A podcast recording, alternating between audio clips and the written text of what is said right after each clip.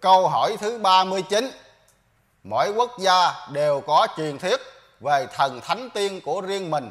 Ví dụ ở Việt Nam ta thì có tứ bất tử Ở Trung Quốc thì có viêm đế, thần nông. Vậy những vị này là ai?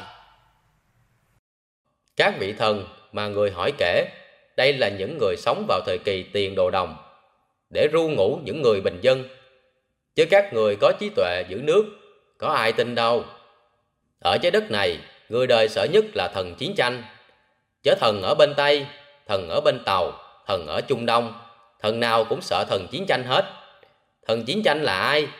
Là bảy thứ tánh của con người, gồm tham, sân, si, mạng, nghi, ác và kiến chấp đó. Muốn dẹp thần chiến tranh này, thì chúng ta không sử dụng bảy thứ tánh của con người, tham, sân, si, mạng, nghi và kiến chấp. Khi đó thần chiến tranh không làm được chiến tranh.